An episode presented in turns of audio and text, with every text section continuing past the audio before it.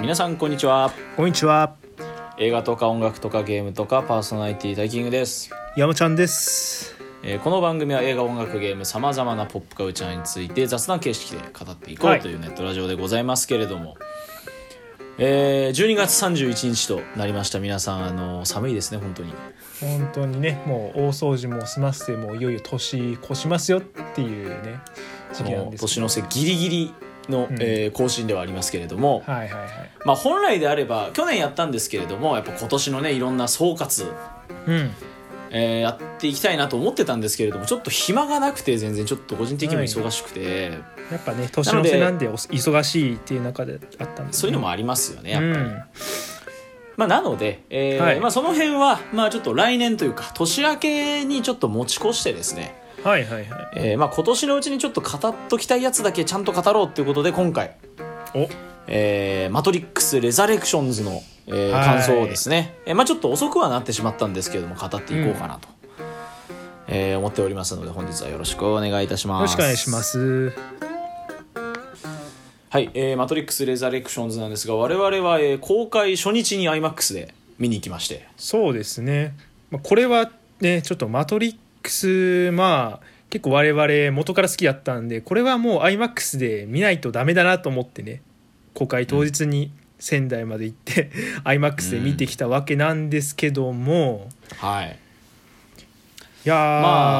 あそうだねあのまあ俺自体は「マトリックス」はもちろん全部見てはいるんだけれども、うん結構その記憶が薄かったのね特に23はいはいはいの記憶が薄かったので、まあ、山ちゃんと一緒にねあの行く前にそのネットであらすじとかこう考察みたいなのを調べてはいはいあそういえばそんなストーリーだったっけみたいなのを思い出してから行ったっていう感じだったんだけど、うんうんうん山ちゃんは結構「マトリックス」は何でしょう詳しい状態だったんじゃないですかそうねあの大学の個人研究にも取り扱ったぐらいにはまあ123も見ましたし、まあ、アニマトリックスもちゃんと全部見て、まあその上で、まあ、今回のね「えーマトリックス4レザレクションズ」に臨んだわけなんですけどもうんなんていうんだろうそうだねねその、あの目線の感想はまずちょっと聞きたいかな そうねまあなんかどうでしたか実際123そうね123はねあの結構キリスト教をはじめとして、まあ、なんかいろいろ神話とか哲学とかそういう話が、まあ、物語の節々にあって結構小難しい概念的な話とかなんうかんいろんなとこ考察できちゃうなみたいなのがあったんですけども、うんうんうん4はね最初からもうあの、まあ、ゲーム会社のねあの周りの人間たちが最初なんかメタっぽい感じでこうなんて言うんだろうわーわーと騒いでるというか「マトリックス」はなんかこうでなきゃみたいな小難しい話哲学とかはなんかどうなんだみたいな焼き増しがリブートがみたいな最初に言っててまあ多分これはそうですね多分マトリックス4が発表された時の我々のなんか気持ちみたいのをあえてなんか映画のキャラクターたちになんか代弁させてるみたいなそういう感じだったのかなみたいなでそう小難しい話とかあとまあ選択の話とかまあいろいろあったと思うんですけども、まあ、こういうそういうのはまあ123にあったそういうのはなんかあんまし読んではなくてじゃ分かりやすいというか難しい話を抜きにした上で4は新しいマトリックスの形みたいのを見せてくれたというかまああこういうこういうのもあるのかみたいな感じで、非常になんか気軽に見れたというかああ気軽に見れた結構そうね結構ねあんま考えることはあんまなかったと思う123に比べたらねうんうんうんうんう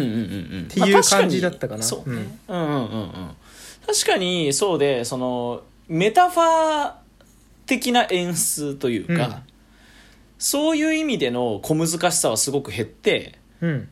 もう本当に正統派というか直接もう3の続きを描くっていうシンプルなストーリーラインで、そうねまあ、実際そのその世界がどうなってるのかとか、うんあのそういうちょっとこう世界の構造とかを理解するのにはちょっと時間かかったりとかえここの人結局何なのとかうんうんうんそういう小難しさはあれどそういう難解さそういう意味での難解さっていうのはあのワンツースリーに比べればすごく減ったのかなっていうのは確かにそうで俺もす思ったことではあるけれども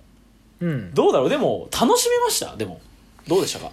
正直ねまあ俺見る前から分か分かりきってはいたんだけどうんなんかワンツーを超える映像体験はないんだろうなって思いながらまあ見たかうら、んまあなんかハードルがそもそもそんな高くなかったから、 まあ、見たんだけどうんうんうんまあそうね戦闘シーンはやっぱ12の方が面白いわけでそうだねそうねあと当時2000 1999年が最初第一作で、うん2003年に23って出たわけなんだけどもうん当時にまああの CG とアクションが、ね、あの時代に出たからこそ当時めちゃくちゃ反響があったわけで、うんそう今の時代になんかそういう CG を使ったアクションどこまで見せるのかみたいなところは正直あんま期待はしてなかったんだけどあまあでもちゃんと「マトリックス」だなっていう感じの見せ方はあってよかったなとは思いましたね。うんうん、そうだねやっぱ俺もそこは一緒でうんまあハードルはすごく下げていったので、うんまあね今更この2020年代にマトリックス的なことをやったとしても何も面白みっていうか目新しさってないんで、そうねでもある意味えっ、とマトリックス的なことをマトリックスでやるってないわけじゃないですか、うんうんうんその当時はそのマトリックス的なものがマトリックスしかなかったからすごかったわけでそうねそうでもそれがマトリックス的なものっていう概念がもううん生まれちゃってる今だからこそマトリックスが改めてマトリックス的なものを全力でやったらそれはそれで面白いんじゃないかなとはちょっと期待してたのようんうんうんでもなんかそれにしてもそのワンツースリーのようなマトリックスっぽさが非常に減っていたっていうところはそうねうん、すごくやっぱり言いたくて、それは特に、うんまあそのアクション、まあそして音楽、色味、うんなんかその辺の部分ですごく、あ、俺マトリックス見てるな感はすごく少なかったのが残そう念だったのかな音楽と色味。味すごいわかる 音楽と色味めっちゃなんか物足りないよね。そうと俺とりあえずお色味の方からちょっと説明したいんだけど、はいはいはいはい。 123を通じてあのマトリックス世界が全体的に緑がかったグラディエーションというか、なんて言うんだろう、はいはいはい。まあ光とかがすいろんなもん照明が全部緑がかっててで現実世界、まあ、ザイオンだと全体的に青みがかった世界観というか、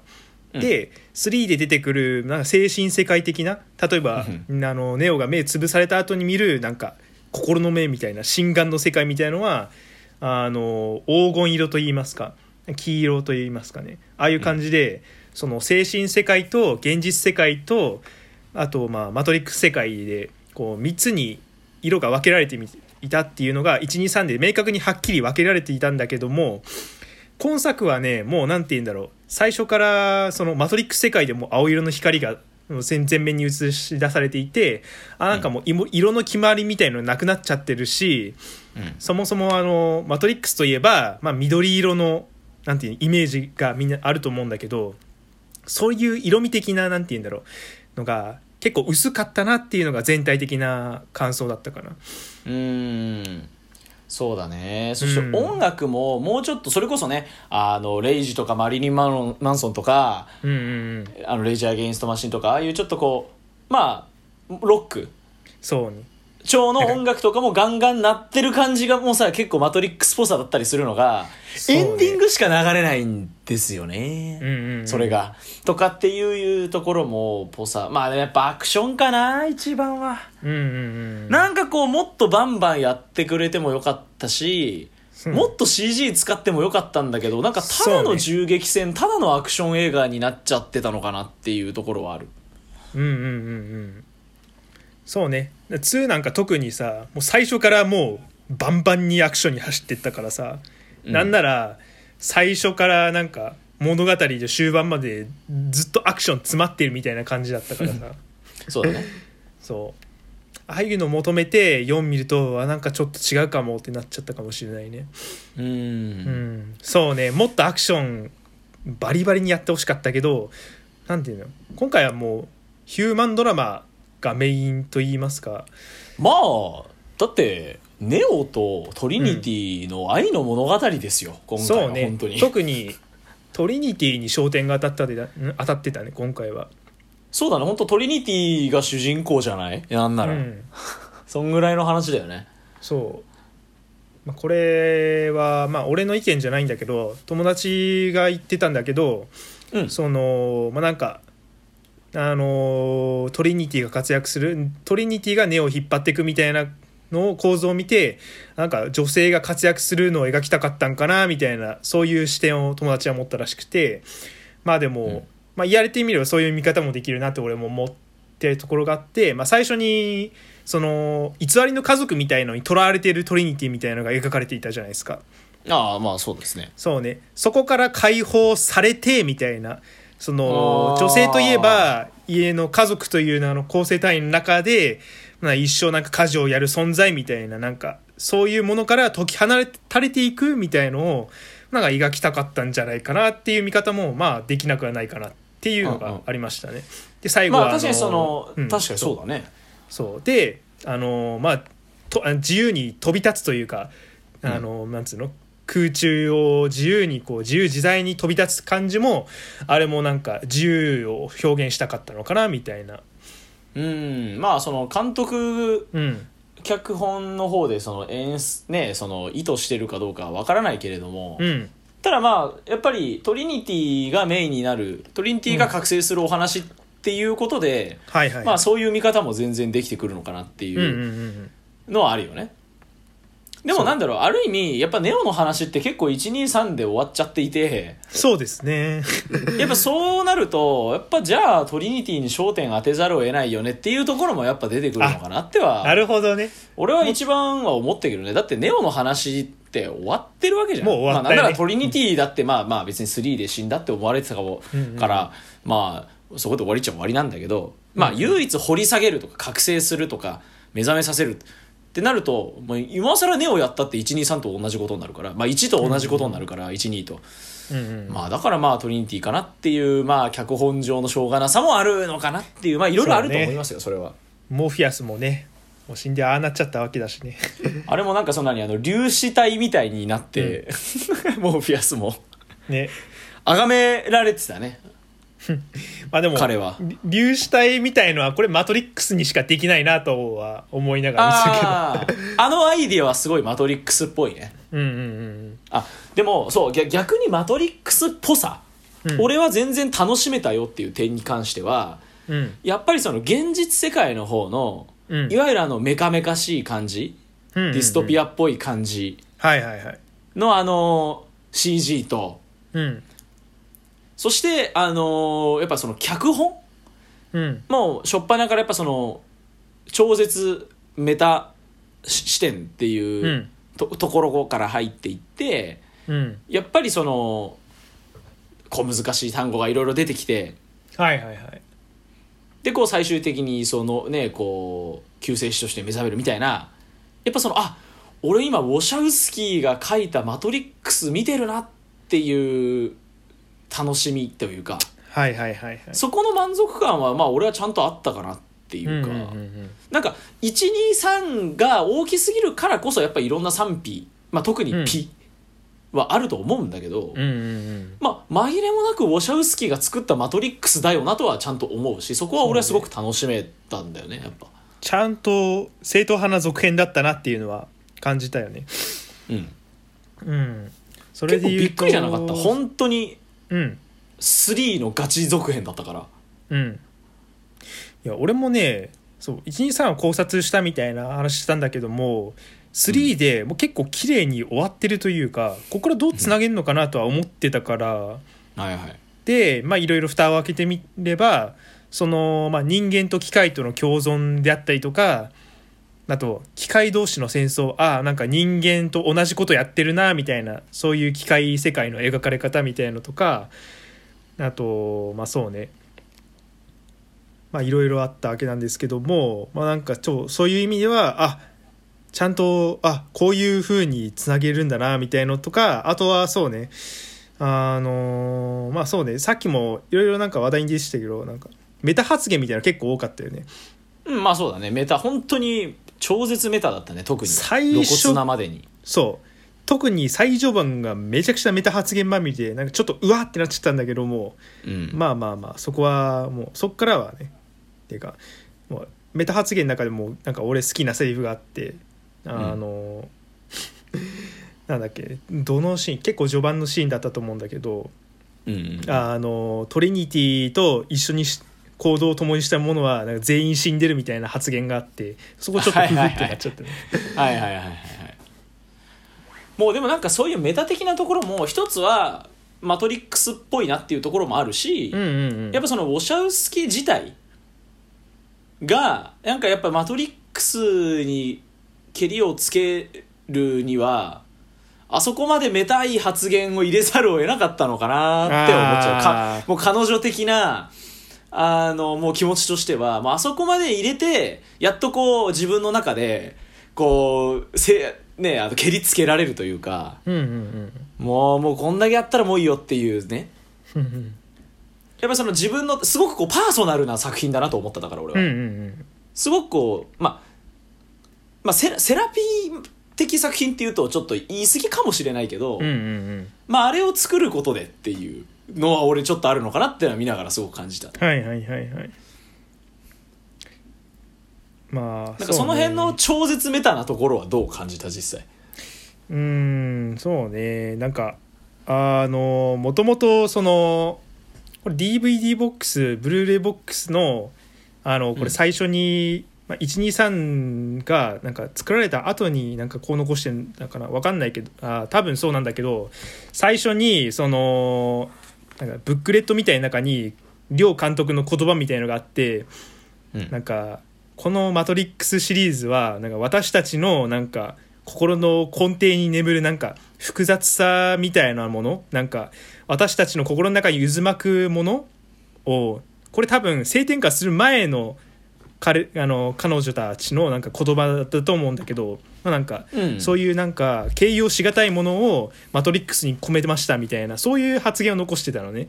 そういう意味でもう最初からこうなんて言うんだろう2人の中の心にあるものをそのまま映像化したみたいのが「マトリックス」いろんなものをこう込めたのが「マトリックス」っていう感じで世に出したって彼女たちは語っているんだけども、うんで今回の作品はそのまあなんかいろいろ身内の不幸があ彼女たちにあってそこからその、あのなんて言うんだろう2人で作るわけじゃなくて今回妹だっけえっ、とラナ・ウォシャウスキーの方なので、妹かなうん、そうなんかお姉さんの方はちょっとなんかあのもうあのまあなんだろういろいろなんかあのあごめんなさいしんえっ、とですねラナはお姉さんですねお姉さんの方かはいでまあなんかねそうまあなんだろう親御さんお父さんの方が亡くなられたのかな確か「あのうんうんうんマトリックス」の続編を作ってくれって頼まれた時と同時にそのいろいろななんか不幸みたいなの重なっちゃって心理的に作れる状況ではないとでさらになんか123なんか過去の作品をなんか作り直すっていうのはなんか同じ昔なんか履き古した靴を今更履くのかみたいなそういう感情があったらしくて、まあ、今回あの片方しかか制作に関わってないみたいな感じでそういう意味もあってなんかすごいあの彼女なりのなんかいろいろなものが込められてる作品だとは思うんですよね。うんうんうんそういう意味でなんかあのなんて言うんだろうあの1の方で本当は性転換キャラを出すつもりだったけどあの、まあ、時代が追いついてないからやめましたみたいなことを確かネットフリックスかなんかのインタビューで答えてたんだよね。へえそうそうなんだそうそういう背景もあって今作はもうなんか最初から結構あのなんていうのすごいショートヘアのあの強気のなんか女性みたいななんか結構多様性キャラみたいのが出てきてなんかもう最初からもう飛ばしてんなみたいな感じでなんかそういう意味でなんなんて言うんだろうあのなんかメッセージ性のあるなんメッセージ性のあるっていう言葉で片付けるのはなんか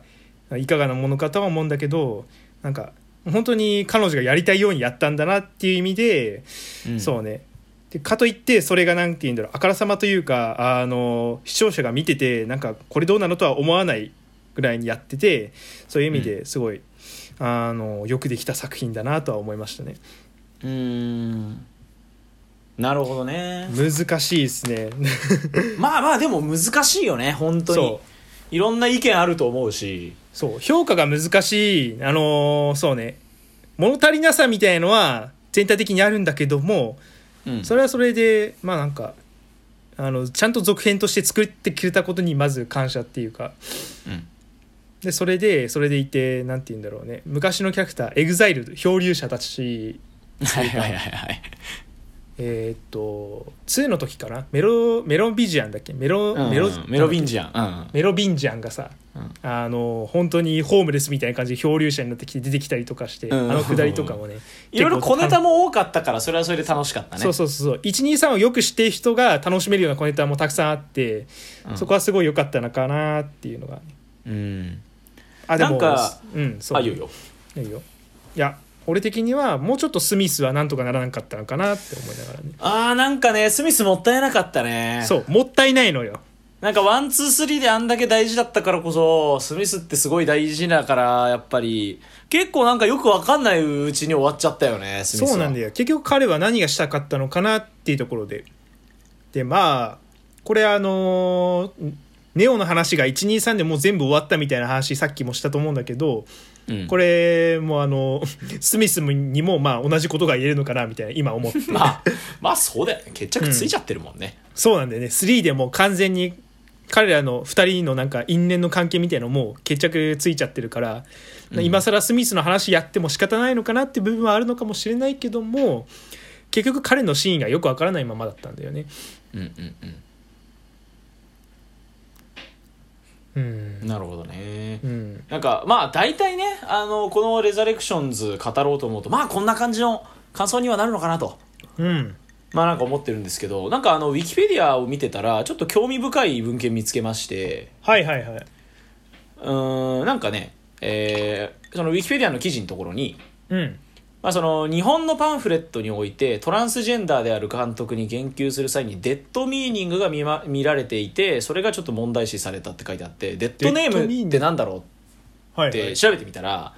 まあ、結局そのトランスジェンダーの人とか、まあ、はそいうはいいうのって結局出生時の名前と今の名前が違かったりするわけだよねまあ、はいはいオーシャウスキー姉妹だってそうだよねうんなんだけどもそういうのも本人の合意なくその前の名前とかをこう使うで紹介しちゃうとかああはいはいはいはいなんかそうい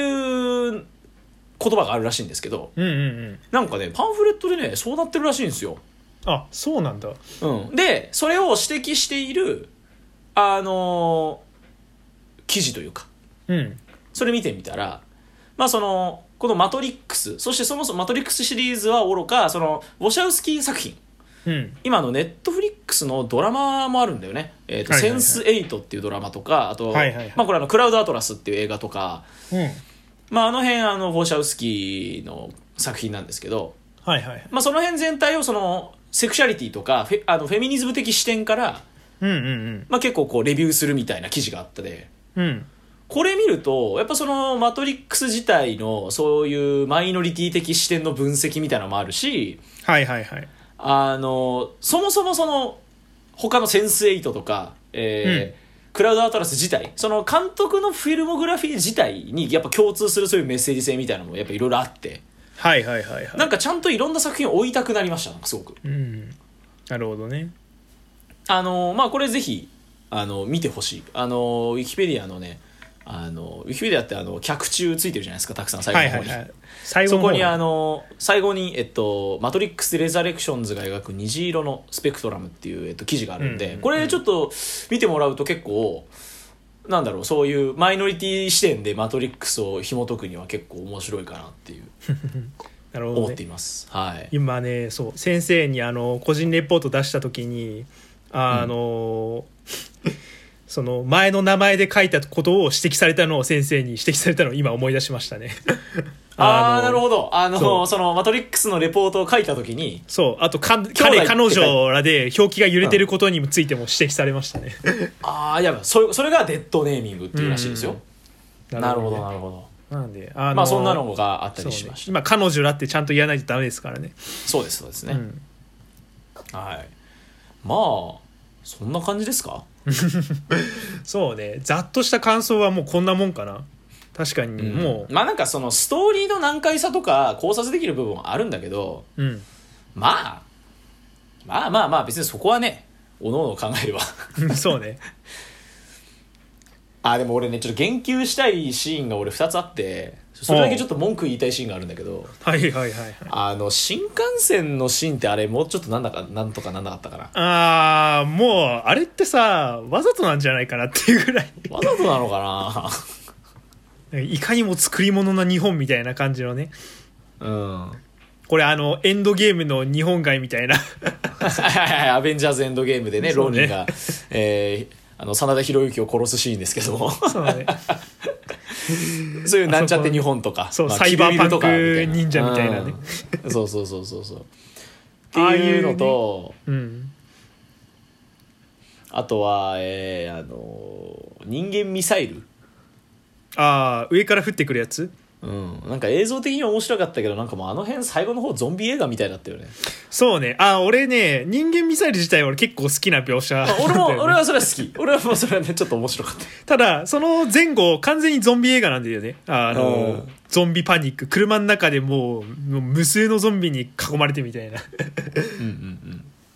そうねあの人間ミサイルの描写なんかもねあれマトリックスじゃないとできないだろうなっていうのとそうねああとあのシーンのね一連の間ずっとひたすらネオがあのこう腕を前に出してこうガードっぽいなんて言うんだろうねうんなんか波動みたいなのでグワそうそうそうそうそうワワワってこう銃弾止めるみたいなあの攻撃しかしないっていそうそうそうそうそうでもうトリニティが活躍するっていうシーンだったねあそこはねうんなんかそういうね意も味う同でじような攻撃ばっかだトったリニティの映画だったっていうなそうそうそうそうなんかそうそうなんだよねまあそんなところはちょっとあの気になった点ではあったんだけどそうねまああのなんで言うんだろうな制作にちゃんとさ日本人もかかってんのかなわかんないだろうけどなんか まああ日本人以外の人たちから見たら多分それでいいんじゃないかなっていう感じなのかなまあね多分日本人が作ったアメリカの描写もあの アメリカ人から見たらなんだこれみたいなって多分多分そういうのって無数にあると思うからなんか映画的な意味で仕方ないんじゃないかなっていうのはあるね。うんうんうんうん、 まあそうねあとセンターシーンはもうちょっとゾンビ映画っぽさはなんとかなんなかったのとかなおおむね同意かな、そんなうん、感じでしたね「マトリックス・レザレクションズ」そうねまあでも楽しめたけどね全まあ然もう別にあたそのう楽しめつまたつまんなくて長いなって感じたとかは全然俺なかったしあそうそうそうそうなあの長いんだけども退屈することはなかったねうん、2時間半本当に劇場で楽しめた映画だったなとは俺本当に思う。なんだろうこの、ま、なんかやっぱり俺らのねはやっぱりその「マトリックス」リアルタイムではないわけだからもちろん、うんうんまあ、なんでだってねやっぱ一作目公開我々生まれた年ですから、そうねまあ、そういうねあの身からしても「そのマトリックス」を劇場で見るっていう体験ができたっていうだけでもすごく貴重なのかなと、貴重だったねうん、それはすごく楽しかったですね。うんうんはいそんな感じですかね。うんうんはい、えー、それではこんな感じであの「マトリックス・レザレクションズ」の感想を、えー締めたいと思います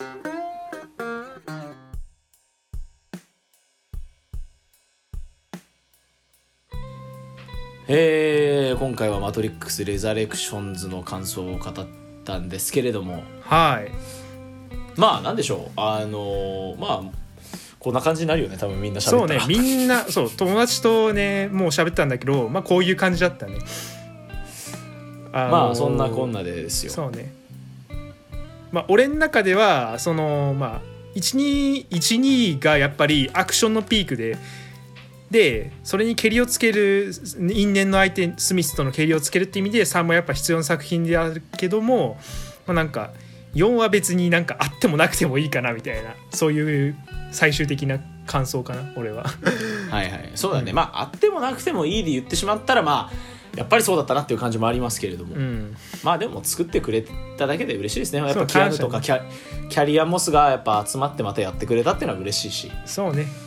うん、まあ僕はあのジョン・ウィックの4が楽しみなんですけれどもあのね見た人みんな言ってるんだよねあのジョン・ウィックかなみたいなあいやマトリックスだったかみたいな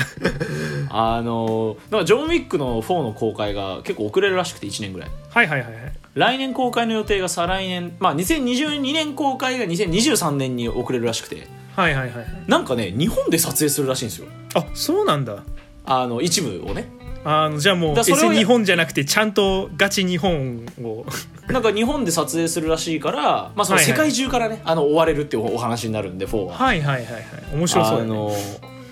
だから日本で撮影する関係で来年から再来年になるみたいなうん2023年に延期したらしいんですごく楽しみ、はいはいはいはいはい本当にねねそ予んな告半分ジョン・ウィックみたいな感じだったからね、い、や本当そうだねうん、はい、えーそんな感じで、えー今回もありがとうございましたありがとうございましたえーお便りご感想お待ちしております「ハッシュタグとかさんラジオ」もしくはとかラジオ .official.gmail.com まで、えー、Twitter とかさんラジオでやっておりますよろしくお願いいたしますよろしくお願いしますはいそれでは、えー今回もお聞きいただきありがとうございましたおありがとうございました相手はハイキングと山ちゃんでしたあありりががとうございましたとうございました良いお年を良いお年を